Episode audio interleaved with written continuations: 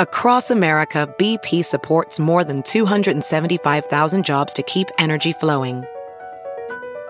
Jobs like building grid scale solar energy in Ohio and producing gas with fewer operational emissions in Texas. It's and, not or. See what doing both means for energy nationwide at bp.com slash investing in America.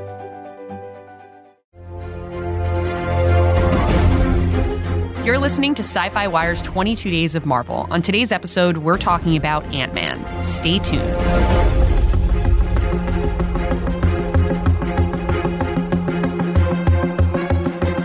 Hey everyone, and welcome to Sci Fi Wire's 22 Days of Marvel podcast. I'm today's moderator, Megan Deneen.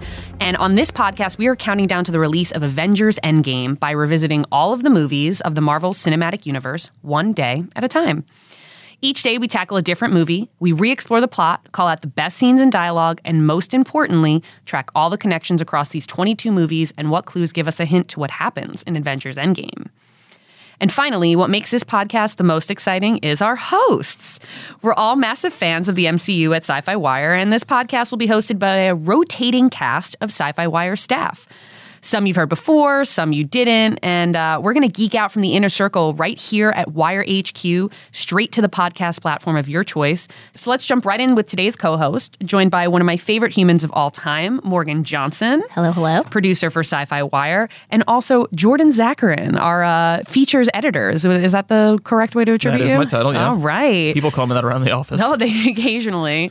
Um, yeah, I don't really actually. I call myself a producer, but really the best way to describe me is like I do things. sure. So Yeah.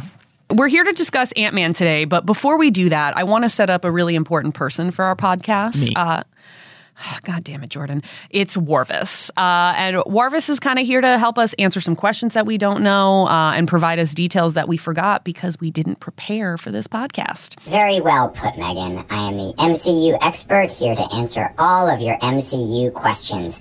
I am nothing like Jarvis. I am way better, way cooler, and way smarter. Before we get into the movie for for real, let's talk about where we're at in the MCU at this point. Ant Man before Ant Man comes out. So what do we have right before this? We have Avengers: Age of Ultron, which The high point. I mean, it's my understanding that that movie bothered a lot of people for a lot of reasons. Um, and Ant Man didn't really, I wouldn't say answered all those questions, but gave gave us a new character to, I don't know, fall in love with, hate, whatever your choice is about Paul Rudd in this movie. How do you hate Paul Rudd? I mean, you can't, but there's, Right. you know, there is somebody on the internet that hates Paul Rudd. Somebody's very misguided. Well, obviously, Yeah. but that's most of Twitter, so we knew that already. I think Marvel's just in the business of taking funny guys and giving them a reason to get shredded, honestly. Oh, like Chris Pratt, Paul Rudd, who's next? Kevin Feige was overseeing schlubby guys. I, I said this. I was watching Ant Man last night, and there's like a scene where he ha- uh, Paul Rudd has no shirt on, and my roommate literally just goes, "Is that what Paul Rudd looks like with no shirt on?" And now he does. and I was like, "For this movie, yeah." But There's a, a lot of times they digitally enhance people, even in their bodies. Not saying Paul Rudd did not get cut. I'm sure he put in the time at the gym. oh no, but there was there Yeah. was some post VFX It was work glistening. done. Oh yeah. Yeah. Sounds like Jordan is sipping on some haterade. oh, uh, it's, actually Powerade, Powerade, but uh, right now. but it's full of hate juice. No, I mean I love Paul Rudd. I'll, I'll say it now. I'll say it again in five minutes. Time me. I'm good. I will say that uh, talking about Age of Ultron, people I think hated it later on where they were when they were allowed to admit they hate a Marvel movie, which is really funny. It takes like a couple months or so after all their access to the movie's been, um, you know, like after the movie after the movie has been kind of you know gone around in their minds for a while. You know, they're like, oh, I can say it and Twitter won't kill me now. But I think if Age of Ultron represented kind of the God Marvel going too too big, too superhero-y, too regular villain, boring stuff, Ant Man was a nice antidote. Like you said, it didn't answer all the questions, but it's small, literally, figuratively, and it's a fun romp as opposed to a big world-ending. Uh, I guess we're gonna lift a continent off the ground of Age, Age of Ultron. It definitely follows a pattern because they did the same thing after the first Avengers. They came out with Iron Man 3, which is very like domestic US based. Like Tony spends most of that movie in Tennessee. And after Ultron, we get Ant Man, which is the same thing, like very domestic, like all on Earth. So I think maybe they've established that pattern where we're going to give you craziness and then we're going to bring it back. Yeah. Yeah. I mean, I for me, like weirdly, a lot of the movies I've seen in the MCU have been these what I would call like standalone films that you could drop in on, and Ant Man completely feels like that. Like there are some nods to the other movies, so that if you're really embedded in the universe, you get those little Easter eggs. But ultimately, this movie is kind of like, hey, if I just wanted to drop in and randomly pick one. I could easily do that with this film. Yeah, you don't need to know the Howard Stark part, right? Like where it's Tony's dad in the past was uh, trying to get stuff from uh, Michael Douglas's character Hank, and yeah, the, the the one big reference is the Falcon. You know that, Yeah. that fight, Yeah. which really felt out of place. To be honest with you, it was It a did. bizarre moment. It felt like someone was like, "Oh wait, that's right. This is part of the MCU," and they Right, like yeah. jammed something else. And in they like there. called him Anthony Mackie. He's like, "All right, I'll do it." He's like, "Yeah, how much you paying me? I'll, I'll definitely show up." And I love I love the character. It was just kind of bizarre because he just goes upstate New York for like 20 minutes and fights an Avenger, and then he's like, "Yeah, I fought an Avenger. It's pretty cool." I survived to tell the tale. yeah, I read somewhere that um, Paul Rudd saw Anthony Mackie's character in the previous Avengers and was like really impressed with the Falcon and asked to be able to put him in the movie. And then Kevin Feige was like, "Oh, you know what? That's actually really convenient because Civil War is coming out and we need to like amp it up." So Well, look at that. All right.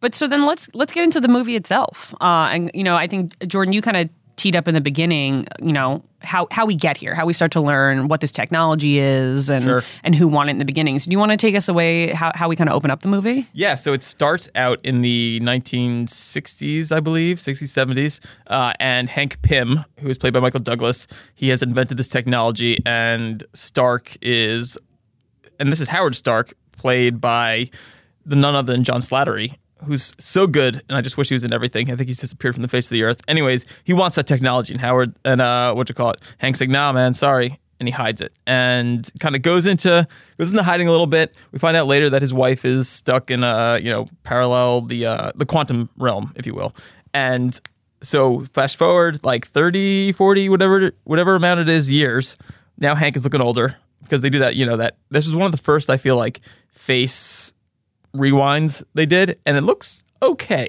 I thought it looked pretty his good. mouth is moves in a weird way Yeah, I mean, it's al- it's always just one of those things that when you've watched someone age Right. and then they de-age them, it's very weird. I think if maybe like you're not as familiar with that person as an on-screen character, Sure. you're like, ah, I could deal with this. because but- you're looking for the the inaccuracies exactly. But if you look at just to take it to Captain Marvel for a second, Samuel L. Jackson as a young person looks so much better than Michael Douglas as a young person in this movie, and just that's like three, four years of technology. So it's amazing how far that's come.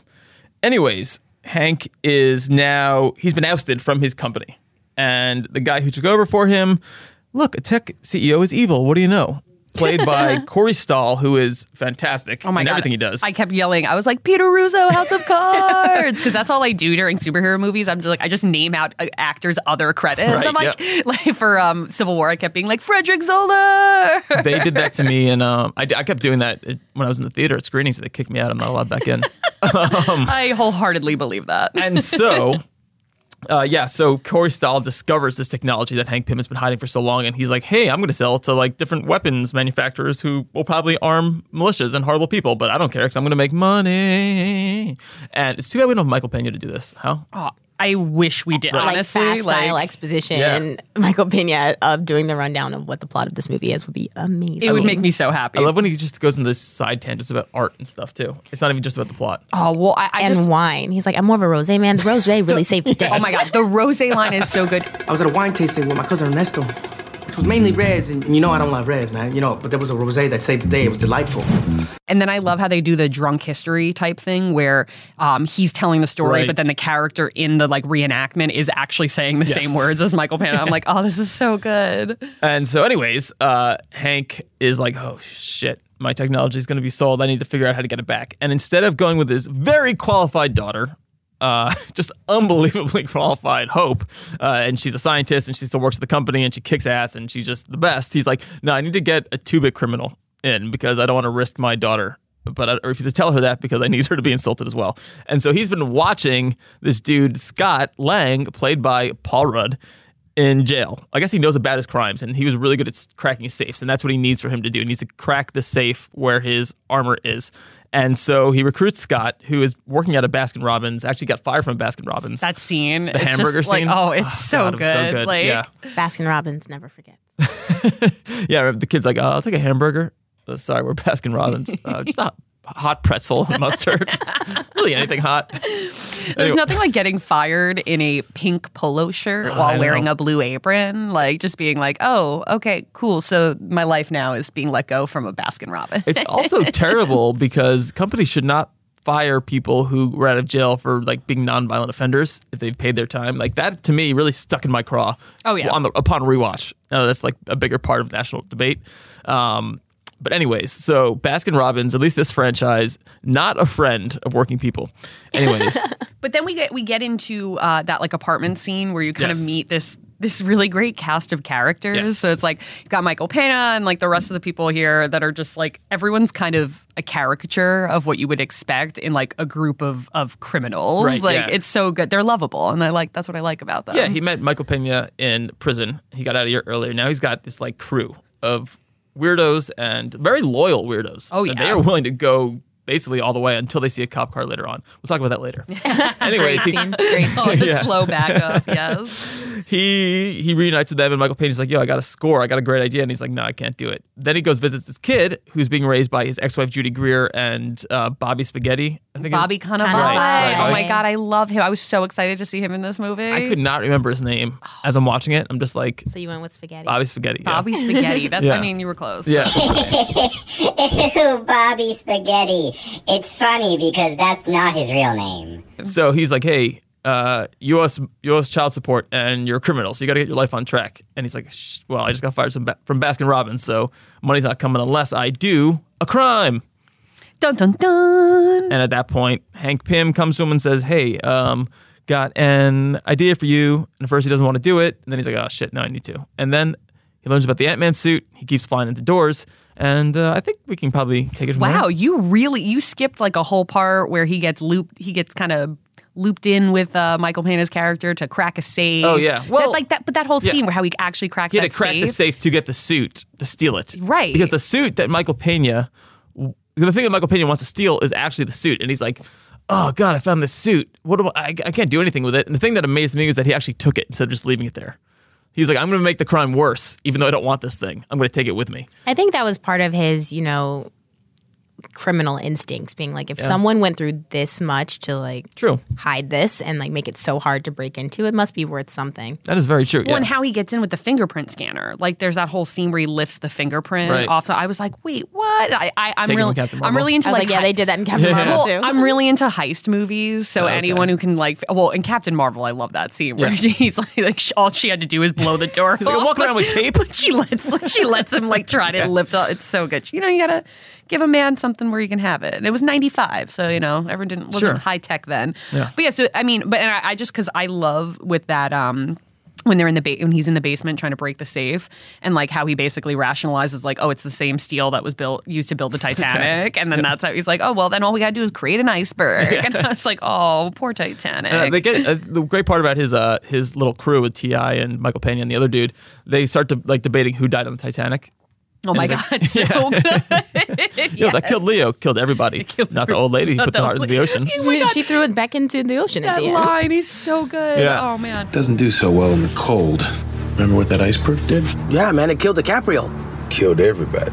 Not not to kill the old lady. She still throw the jewel into the oceans. But yeah, but so I mean, ultimately, that all gets us to is like they get this suit. They're not really sure what it is, but you know, He puts it on. we're like, okay, and it's got to be something if somebody went to this much work. If to I hide find it. clothing, I put it on, no matter where I find it. oh, oh man, do you spend a lot of time in Brooklyn? yeah, people are always just giving out like you're like, oh, great jeans, just hanging on someone's fence. I'll take them. I've worn so many random pairs of jorts, I can't tell you. Shorts. but but then you know, so we put on the costume and we figure or the costume, we put on the suit, and Right. then uh, Suit up. Suddenly taken down a journey that reminds me of uh, Magic School Bus. yeah. We- so true. It really is. The whole time I was like, oh my God, where's Miss Frizzle when you need her to just explain how you get through? She She, would have made things worse, I feel like. She might have. I mean, don't get me wrong. If like Miss Frizzle's kind of crazy looking, if you really think oh, about God, it. she's so, a nutcase. like, she should not have charge of students. No. By no means. And, and nonetheless, be able to make them tiny and The bring them into board small was crevices. sleeping on that one. It's a trial by fire, Scott, or in this case, water. I love how this scene is like really cool because you, you see him shrink and like the great like use of lenses and make it look very realistic that he's shrinking and the sequence is fast paced and really fun and experiencing it from a tiny person. But the one thing that I took out from this whole sequence is that the woman's vacuum cleaner that she's using looks like it's from like the 80s. Yeah. I was like, where are the Dysons? Because they definitely exist if this is supposed to be present day. Yeah, but like I feel like vacuums are that thing that you're like, I'm not buying another one. I'm just gonna True. keep using this. But this So, woman like- literally had like the paper bag that like fills with dust and is like on a rotating spindle. I was like, lady, what you doing? Update update your gear. My girlfriend just got a new vacuum cleaner, and it looks like she's going to war. It looks like it's got this. It like doesn't even have a pack. Doesn't have like a you know bag pack. It's like this long nozzle, and it just like sucks up everything in its way. It's insane. Is it a shark?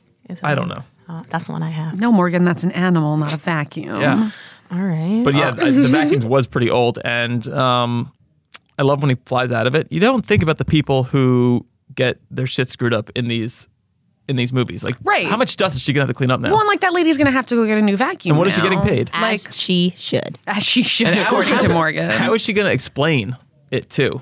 She didn't even know what happened. Hey, this thing just blew up. Probably going to come out of her salary. oh man, Yeah. that's sad. Pay up, Hank. But so, like, I think what's crazy about this movie that I didn't realize or even think about was that when you get really small, you know, you're, you're going to kind of interact with some of the world's tiny creatures that suddenly feel horrifying. And so there's like, mm-hmm. there's all this conversation about, oh, these ants are actually helpful for building. These will help you do this. I was like, oh, I didn't know I was going to get a biology lesson in this movie as well. It's it's funny. No one is it. Or here's I'm going to posit this question to you guys. So Hank has this army of ants that he then gives to Scott. None of you know the humans don't get harmed, but some of these ants do die. And the question is, Anthony. right? So the question is, is that immoral? if you can communicate with these things and you're sending them to their death, is that immoral or are they just ants? Who cares? Wow, you really went deep here. Yeah. Especially in this movie where they one of the main scenes where they try to communicate how evil Cross is is when he kills a baby lamb. Right. And so there's just rampant like PETA should be all over this fucking movie. It was so funny when Hope was like, I thought we were using a rat. As if like that's better. That's better. It's like, yeah. I don't care about rats.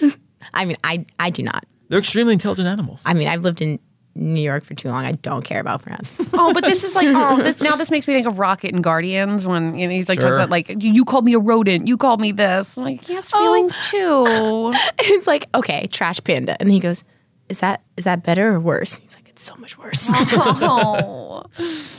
No, but I think you you you you posit a good question, Jordan. The concept of you know, look, it's easy when you're a giant human, you step on an ant, you're like, okay, it was an accident, Right. I didn't mean it. But now you're on their level and you were essentially militarizing and sending them to their death. and you're one of them. Because look, I don't know why he felt so bonded with Anthony. Anthony could not communicate really in any way that we could perceive. But it's supposed to be a sad scene where Anthony dies, right? Well, I think a lot of what they are trying to do in terms of portraying the ants, and it's comes full circle at the end when his own daughter is keeping the enlarged ant as a pet. Right. I think they're supposed to be seen as friendly, you know, not just expendable, even though mm-hmm. they are perceived as expendable. But I think by trying to develop that relationship, they're trying to definitely make a connection between ants behave sort of the same way as cats slash dogs.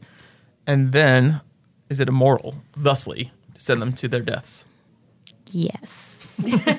Morgan was like, I Is Hank a war criminal? I am unsure. I think it's, it's it. Well, Hank seems to have a very different view of it than Scott because Scott is like, I'm going to name this one Antony, and Hank is like, this is one four seven. They are just ants. There are too many of them. I am, you know, literally, you know, dehumanizing them by not giving them names, and they only have numbers. like child soldiers. yeah. So I think Hank uh, feels a certain way about it. Scott different. Do you think Hank feels that way because he hasn't been an ant in so long? Ant size.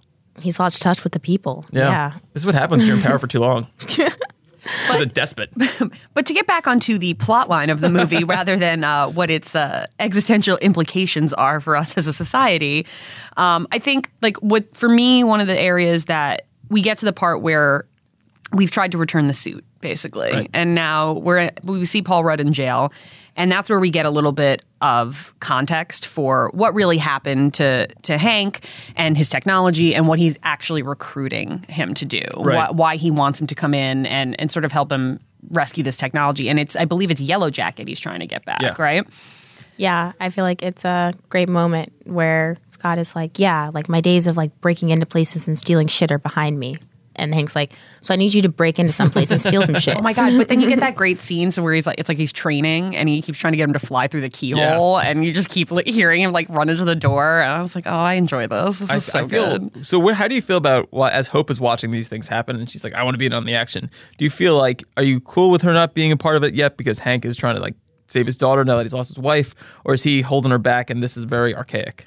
I don't know. I didn't think he was holding her back necessarily, or at least I didn't view the movie that way. I just it was like, oh, you know, we've we've recruited Scott in order to, you know, to get this technology back. But that's a super valid point that I didn't even consider. Yeah, she wants to do it. She wants the promotion, but they're going to hire some.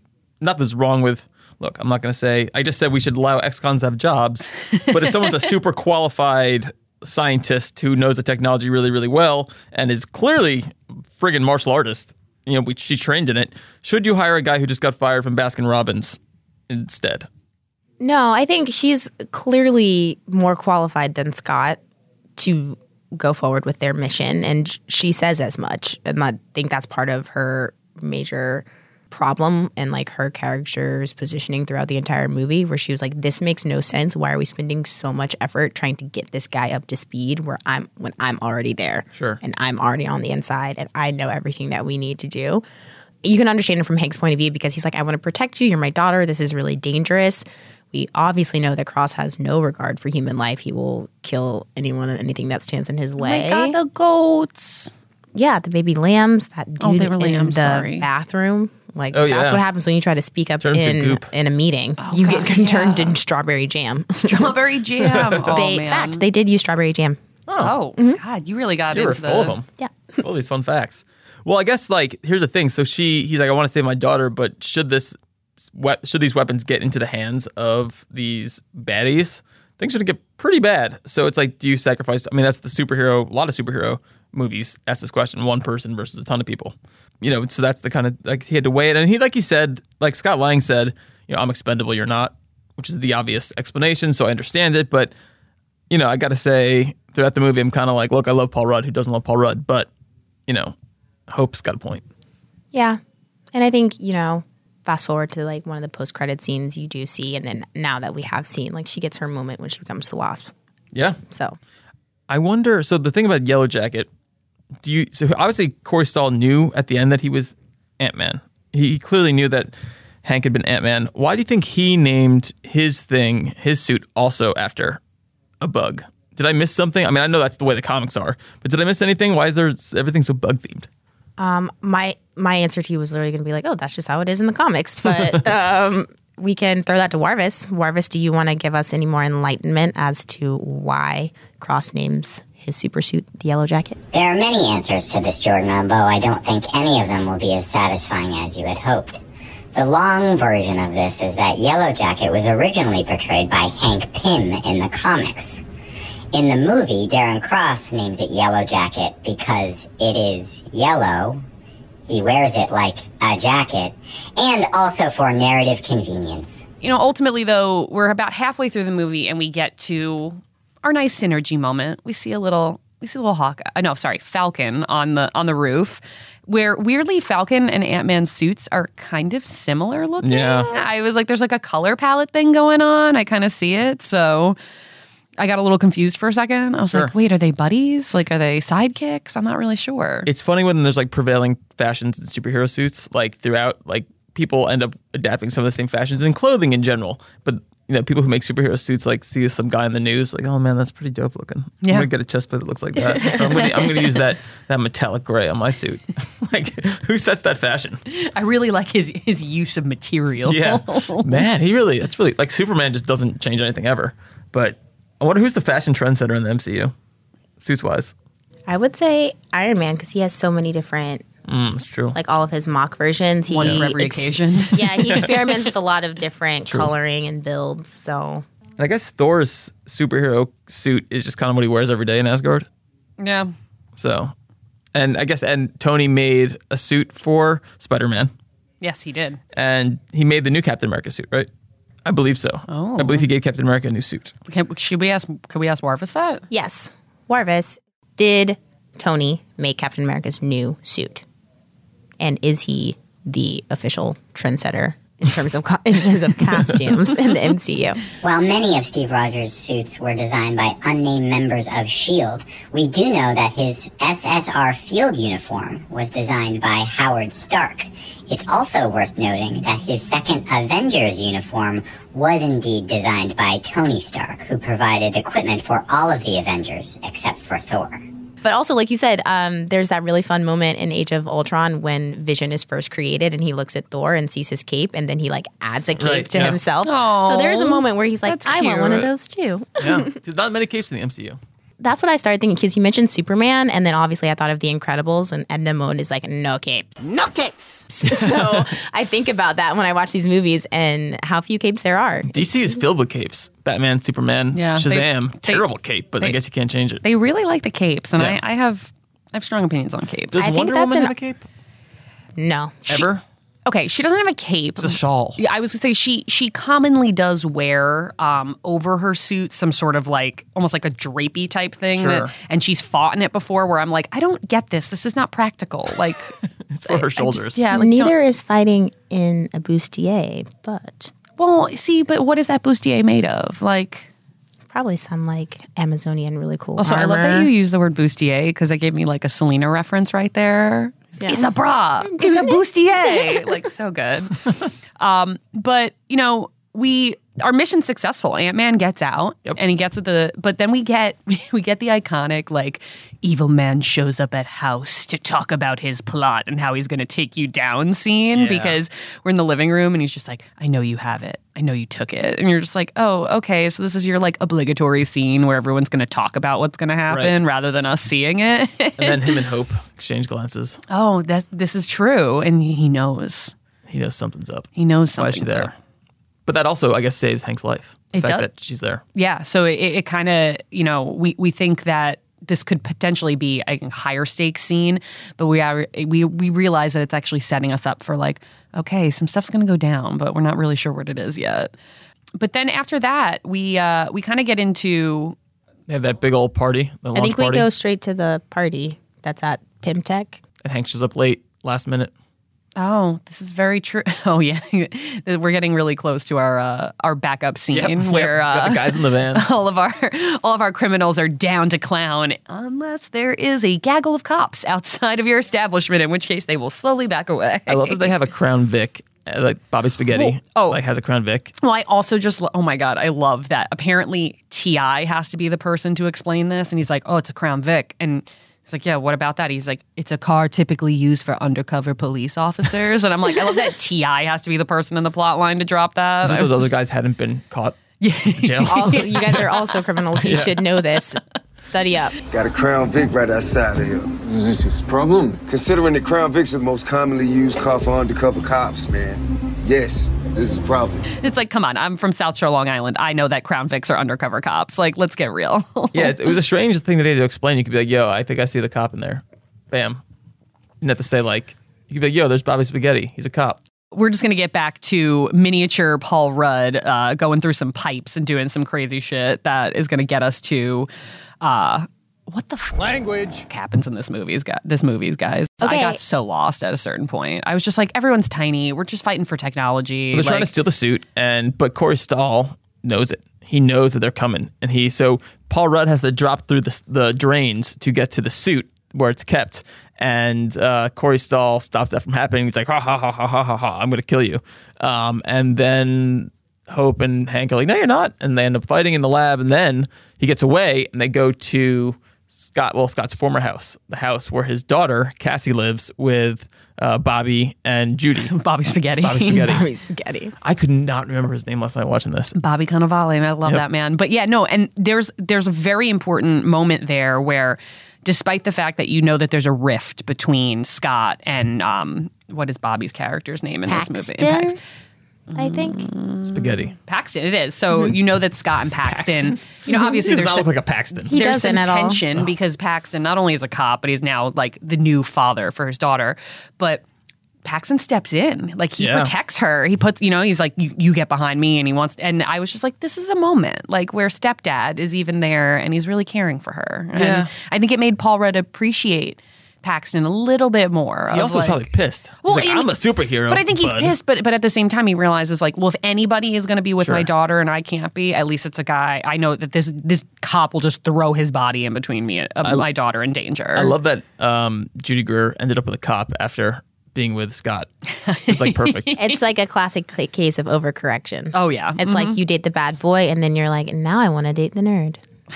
The nerd. I love that. To you, cops are nerds. yeah. You're a narc. You're a nerd. They sound similar. no, Megan's a narc is why she's taking offense. yeah.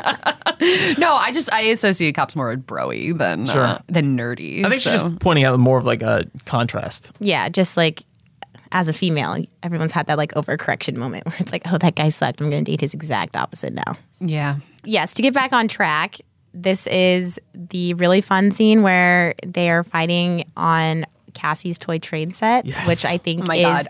an amazing twist on like the traditional action drama like movie scene and every single time it's so funny when he's about to get hit by the train and then you Oh see my it from Cassie's point of view and it's just like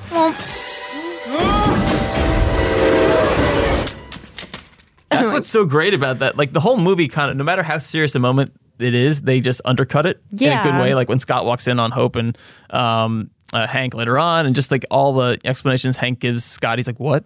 You know. Um, and like you said during that fight, just seeing the little Thomas Tank Engine like hit the windowsill, you know, or like the little like uh, other trains like fall over was Oh, yeah. so good. Well, and I love when that Thomas the Tank Engine and then it like gets really big Explodes. and it blows and and the eyes, it's like on its side and the eyes just keep going like back. Oh, it's so good. I don't know why, but it just like brought me back to like to, to those actual toys growing up and I was like, this is creepy. Like imagine if your Thomas the Tank Engine was just huge. And imagine if like you were driving by and you see a gigantic Thomas with his eyes going back and forth. Do you know what's funny? I would just think it's one of those people that's like really overzealous about like holiday decorations. Be like, oh, it's just this guy trying to win some suburban decoration contest it again. did crush half his house, but that uh, apple pie is going to win his worth but it. that, but that execution was perfect. And I think like the the final scene is kind of like the epitome of the entire movie, where it's like super small but makes it super funny, and like by lowering the stakes, even if the stakes are actually big, it I don't know, it like adds something to it. I believe. Yeah, and if you think about it in the spectrum of MCU movies that destroy a bunch of stuff, the only thing that gets destroyed in this movie is the Pym Tech lab that they like blow Mm-hmm. up, and that even doesn't affect any external areas. It kind of just like folds in on itself. They like shrink it down super small, and then their house. Obviously, as Bobby Cannavale points out at the end, once the battle is over, he's like, "There is a hole in our roof now." He fits a it hole really in the quick, roof, like the side, the, like half their house is exploded by a train. Yeah. and it gets fixed so quick because you know the next scene they're eating dinner there looks all good. Oh no, you can see so the um, establishing shot. You see, there's like a whole bunch of construction being tarp. done, like tarp on the top of where like Cassie's room is. At least they yeah. made it inhabitable, right? Yeah, it's not fully done. Given too much too much credit to the contractors. VR training platforms, like the one developed by Fundamental VR and Orbis International, are helping surgeons train over and over before operating on real patients. As you practice each skill, the muscle memory starts to develop. Learn more at meta.com slash metaverse impact. CarMax is putting peace of mind back in car shopping by putting you in the driver's seat to find a ride that's right for you. Because at CarMax, we believe you shouldn't just settle for a car, you should love your car. That's why every car we sell is CarMax certified quality so you can be sure with upfront pricing that's the same for every customer. So don't settle. Find love at first drive and start shopping now at CarMax.com. CarMax, the way car buying should be.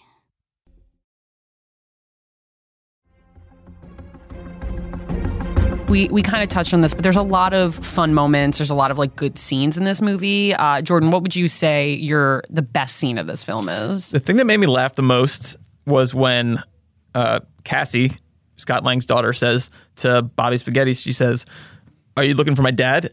And he's like, "Yeah, I'm trying to uh, trying to protect him." And she goes, "I hope you don't find him." And so she's, hard. she's incredibly loyal Yeah, throughout she the like whole movie. She's like, "I don't care about the law. My dad's a crook. I'm into it. She's like, I'm proud of him. Yeah, that was. I mean, obviously, like Michael Pena's speeches are great. His recaps are just incredible. Uh, the side the side tracks he does. We already mentioned the Baskin Robbins moments when he says a hamburger and then he asks for a hot pretzel with mustard. this is ice cream. Anything hot, really. Which is so It's like anything that's just not ice cream Yeah. would be great. It's so good. Um, I will have. I'll have a burger, please. Oh, we don't. We don't make that. Pretzel, hot pretzel, like mustard. You have mustard dip. It's ice cream. Baskin Robbins. I'll just do like whatever's hot and fresh. Um, I think yeah, I think those are the moments that made me laugh the most. There are a lot of great little cracks, you know, where he's just interrupting, you know. And I, I like again when Hank is explaining something to him, and he's like, "What?"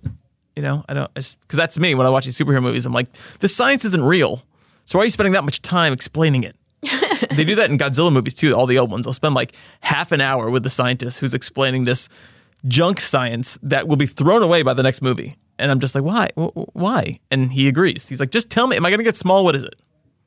So that was for me. Favorite parts. All right. What about you, Morgan? What would you say your favorite part of this movie or your favorite scene of this movie is? My favorite scene is when they are trying to break out of the Pym technologies at the end, and um, Paul Rudd is running through the model that Cross has in his office. And he it's basically, like you were saying, it's one of those really cool undercutting moments where he's small and it's a play off of the action movie trope of like running through the streets and like the buildings are exploding, but he's literally in an ant sized model. And in my head, I was always like, what is this? This school for ants? and I'm like, yes, Oh, Zoolander. Zoolander reference. I love at the end of that scene where Michael Pena comes in and he's like, Did I save you? Did I save you? He's like so excited to have saved him. Yeah. Like needs confirmation. Exactly. So I just think that moment, and similarly for the same reasons, the um, battle on the train set moment, I think those are really fun. Yeah, mine have to be just like all the all the Michael Pena scenes. Yeah, like I just so love the you mentioned the rose line earlier. Like that's definitely just my favorite line of the whole movie. It's obscure, ridiculous, but I love it. There's some good lines in this movie. Like what would you guys say are your favorite uh either comedic moments or just like great deliveries?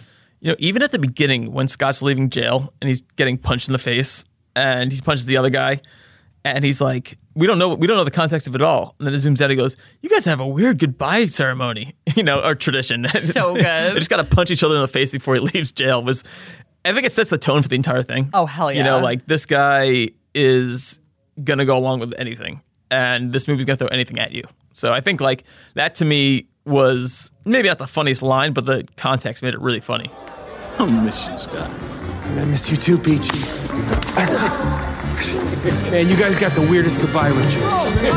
Well, I think that's super important because in the beginning, you know, I, like coming into this movie, I didn't realize that Scott Lang's character was a criminal. Mm. So when you see that first scene, that scene where he's getting punched in the face, I mean, no offense, Paul Rudd, like he he doesn't come off as this like buff dude necessarily because he's kind of like goofy and fun. So he gets punched in the face, and I'm like, oh man, is he going to be like?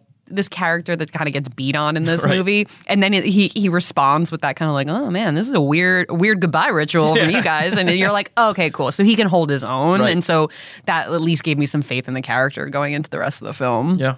I think that was a large reason why Paul Rudd was cast in this role because you need to have someone that is incredibly charming and endearing to be able for audiences to be o- essentially okay with him being a criminal and rooting for a criminal throughout the movie. And I won't go into it now, but there are a ton of think pieces about like how mo- different this movie would have been if the Scott Lang character were a person of color Mm. and they were a criminal and how they'd be like so much less receptive in terms of like how we view criminals and how would they be given these opportunities and they probably wouldn't even Yeah, get the job at like Baskin. Robbins in the Yeah. first place. So That's very true. Um, so you definitely need to have an actor that is able to portray that like charm to get you on board with your main character being a criminal and kind of that essential like flawed protagonist uh, role that we've seen multiple times. But I would say going into some of that charm, one of my favorite lines is when Scott is battling Falcon at Avengers HQ and he goes, Hi, I'm Scott. And he like introduces himself. And Hope and Hank are like, Did he just say, Hi, I'm Scott? and it just kind of is one of those great moments where you know Paul Rudd, you can tell he's having fun with this role, and it's very true to his character in terms of like he's just going to roll with it, and he's actually in awe, and he's like, "You're you're an Avenger, like you're one of my favorite ones. It's really cool to meet you." Right. It's kind of that endearing, like, okay, I'm just here for the ride, like I'm just going to go with whatever. So I think it's a really fun moment where it you can see so much of his character coming through. It's okay. He can't see me. I can see you. He can see me. Hi. I'm Scott. Did he just say, Hi, I'm Scott? It also is like, what would you say in that situation? I have no idea what I'd say to Falcon if he saw me on the roof or whatever trying to steal stuff. And like the idea that he's introducing himself is probably what most people would do. Exactly. And he tries to explain it. He's like, listen, I need to borrow this one thing really fast. I'll bring it right back. Like, he doesn't want to fight him. Right. You know, he tries to explain himself, which I guess is what any of us would potentially try to do. Yeah. Well, that when you talk about like him trying to be rational, it makes me think of the scene where he tries to return the suit, and then they're like, they're like, hands up, and he goes, "No, I'm not stealing anything. I'm just returning the thing I stole." Right. And then he realizes, like, I just admitted that I, I stole, stole it. something. It's Yeah. like a defeat that hits his face. It's so good. But I mean, I think overall this movie has really great comedy, and I personally chalk that up to to Peyton Reed, Yeah. our, the our director, because I mean he's the man who brought us Bring It On. Sure. Let's let's be real. That is one of the comedy, like the best comedies of all time. Well, what was hanging over this movie from for so long was the fact that Edgar Wright was originally attached to direct it and wrote, you know, a version of the screenplay. I don't know if, the, and I mean, Peyton Reed obviously did his own, you know, draft of the screenplay, but so much of this movie initially was like, how much Edgar Wright is going to be left of it? You know, how much are we going to see of him? And you know, it's hard to, you, it's impossible to know what was Peyton Reed versus what was Edgar Wright unless they like do a, you know, some sort of like commentary, which will never happen. But it movie does not feel like someone else's someone was making someone else's movie. It feels like very much Peyton Reed's movie. And you saw that and we'll talk about this in the future. Ant Man and the Wasp. You know, this is the same has the same tone and it's clearly Peyton Reed's movie. And he owned it in a way that, you know, some directors probably would have like you know, not been able to handle that those big shoes to fill. Yeah, he. You know, I was reading um, a few articles about sort of his his past and how he's gotten the projects that he did, and he said this thing in one of these articles that it it was enlightening, but also kind of angering in that way that like when you're in college and someone who's like a producer or director comes to speak to your class and they're like, just do it, and, Yeah. you're, and you're like, I don't know what that means, but he does kind of say like. Look, I just take the opportunities that get put in front of me, and I can't necessarily calculate how doing Bring It On, you know, either led me to this direction or led me to this. He's like, I'm just ha- like, he's kind of like, I'm happy to be working, and if you put a challenge in front of me, I'm just going to take a swing at it. Like he doesn't, you know, he's one of those directors that doesn't have, I think, a very meticulous way of saying, you know, like when you look at a Tarantino movie or you look at a Scorsese movie, you're like, oh, this is specific. I mean, you get that feeling from a Peyton Reed movie, but you feel like he's like, no, I'm willing to adapt to this subject Sure. matter and like create comedic bits or shoot this movie in a way that lends itself to what that subject matter is. So it's like you look at like Bring It On and you compare it to something like this. You're like, oh, these are massively different movies, but you can tell that they come from the same mind of saying, how do we understand, how do I set up this world and give you enough context, but also comedy to enjoy the ride? And the fact that they brought him back for the second one Yeah. speaks, Mhm. you know, says the world because yeah. obviously when you're making a Marvel movie, you know, you're kind of a jobber. Even James Gunn, they could have made the third one without third Guardians of the Galaxy without him. You're coming in, especially without like a huge blockbuster body of work. You are not an auteur so much. They give you some space, but you know, you have to work within the system and he was able to do that, but making it kind of a unique movie. Yeah, for sure. Yeah, I think again going back to what I was saying earlier was like this movie feels standalone in a in a good way in the MCU that like it kind of if if all you wanted to do is come in and watch this movie you'd enjoy it and it's a good ride um and you but if you're also a hardcore fan you're going to get your little nuggets that you want throughout it. I wanted more John Slattery. I'll say that. Okay, I'll give you that. Minor complaint. Okay. Minor complaint. More Howard. I love Roger Roger Sterling, you know, again just to bring in the references. of- Let's talk about all the other properties this person was in. But then let's get to our post credit scene because you know there there are two in this movie. Morgan, why don't you talk about talk? Let's talk about the Bucky and Cap one first. Okay, so I feel like I remember at the time a lot of people were not pleased with this post credit scene because it is something that Marvel has done since then, but I think this is the first time they did it where it's not a post credit scene as in it's happening in the world of this movie and we've added it on to create additional exposition. They literally lifted this scene straight out of Civil War because we do see this scene happen again where it's Falcon and Cap with Bucky. If we call Tony, he won't believe us. Even if he did, who knows if the Accords will let him help? We're on our own. Maybe not. I know a guy. You don't know what the Accords are at this point, which they mention in the post credit scene. So you don't know what the Accords are. You don't know what they're on the run from. Um, you just know that something is happening, and Falcon saying, "I know a guy," is supposed to be the introduction to them bringing Ant Man back into that Avengers world. And I think a lot of people were kind of confused at the time, but now looking back at it, like you were saying earlier, Jordan, you know, people are allowed. You get so much more context looking back at things, mm-hmm. and you're like, oh, now that we've seen Civil War, this was a really great setup in bringing Ant Man into that universe. And you know, now we know what the Accords are, which is like a huge plot point of Civil War and what Tony and Cap were fighting about the entire time. And so I think looking back at it, it's a great post credit scene, but I do remember at the time without having any of that context, I think fans were like a little upset as to like what it meant. I wonder when Falcon reached out to Scott Lang uh, after. He said, I know a guy reached out to him. Was Scott like, oh, this guy's going to come after me? Was like an awkward first conversation? You don't know. None of us know. I just like to imagine it. Like, oh, no, I'm, so, I'm sorry for punching you. I, re- I really am. He's like, no, I want you on our team. He's like, shut up. No, you don't. no, you don't. Who, me? But our other post credit scene, it, it cues us up for Ant Man and the Wasp, basically. Sure. You know, like that one, it's pretty logical. It's like, oh, we're going to show you Evangeline Lilly's going to get her due. You know, yeah. to your point, Jordan, she's going to kind of get to finally do the things that she wants to do. And that suit is dope. Maybe it's time we finished it. It's about damn time. That is, and I and we'll talk about this during the Ant Man and the Wasp podcast, which I will be on in 22 Days of Marvel, but she gets to fly. And do we know the suit that we see in this post credit scene is I know he says Hank says it's a prototype, which leaves some room for them to be able to present something different in Ant Man and the Wasp. Mm-hmm. But is it similar? Is it the same suit? It's basically basically the yeah. same. Okay. And now, so like, where where do we feel at the end of this movie? Like, what are we speculating for Endgame? Like, what? To be fair, Civil War is kind of like a what, what do we say? Avengers two point five yeah. movie. Yeah, right. it's yeah. a glorified Avengers. So, movie. like, you know, at this point, are people even thinking about Endgame, or are we kind of like, okay, what's going to be our next? You know, what's going to be the next chance where we see the Avengers together? Spoiler alert! Spoiler alert! Spoiler alert! In terms of looking back into like what clues and things we learned from this movie that will play a role in Endgame, a heart, a large part of it is the quantum realm. Like yep. this is the first movie where we even hear the words quantum realm, and obviously it gets pushed even further in the post credit scene of Ant Man and the Wasp, where you know we see that Scott gets stuck in the quantum realm because of Thanos' snap, and therefore now that we know that we've seen these Endgame trailers, he gets out somehow, and so. Um, there is a line when Hank is explaining what the quantum realm is, and he's like, it's where all concepts of time and space become irrelevant. And everyone is talking about, like, we know time travel has something to do with Endgame. And so this movie really laid the building blocks for expanding on that. And actually, I was reading in preparation for this podcast that when Scott goes subatomic to get into um, the Yellowjacket suit to basically like save Cassie, in the reflection of his helmet when he's going subatomic and when he's coming back out, you can see an outline of Hank's wife.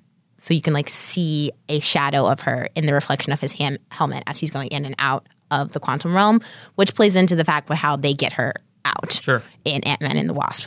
And that plays a huge role in Endgame and saying like, okay, so it's possible to get in and out of the quantum realm how are they going to manipulate that and learn more from that in Endgame and how's that going to play out? We don't know, but I we I think everyone's in pretty much agreement that it's going to be a large plot point. Absolutely, and I think that we all just need to, in addition to the quantum realm, and as part of the quantum realm, we just need to recognize the probable accuracy of the fan theory that Ant Man will be flying up Thanos' butt and then enlarging himself and destroying him. I'm actually mad that that fan theory did not originate with Sci-Fi Wire. Yeah, I'm actually disappointed yeah. in us for not having created that fan theory initially. Let me just tell you, I yelled at all of my writers. I said, "Bring me more butt better. theories." oh do God. better, guys. Yep. Do better. But so, um, you know, here on this podcast, we uh, we actually threw to all of the Sci-Fi Wire uh, contributors, producers, editors, and uh, wanted to figure out where all these movies ranked. Uh, and so, Warvis, where did Ant Man fall in Sci-Fi Wire's official ranking? In Sci Fi Wire's official ranking of the MCU, Ant Man ranks number 13 out of 21, just ahead of Iron Man 2 and just behind Doctor Strange. 13. Okay.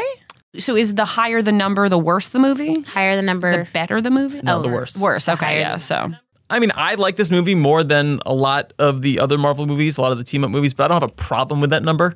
At least it's not like lower. I would have been pissed if it was like 15 or below. So I'm okay with 13.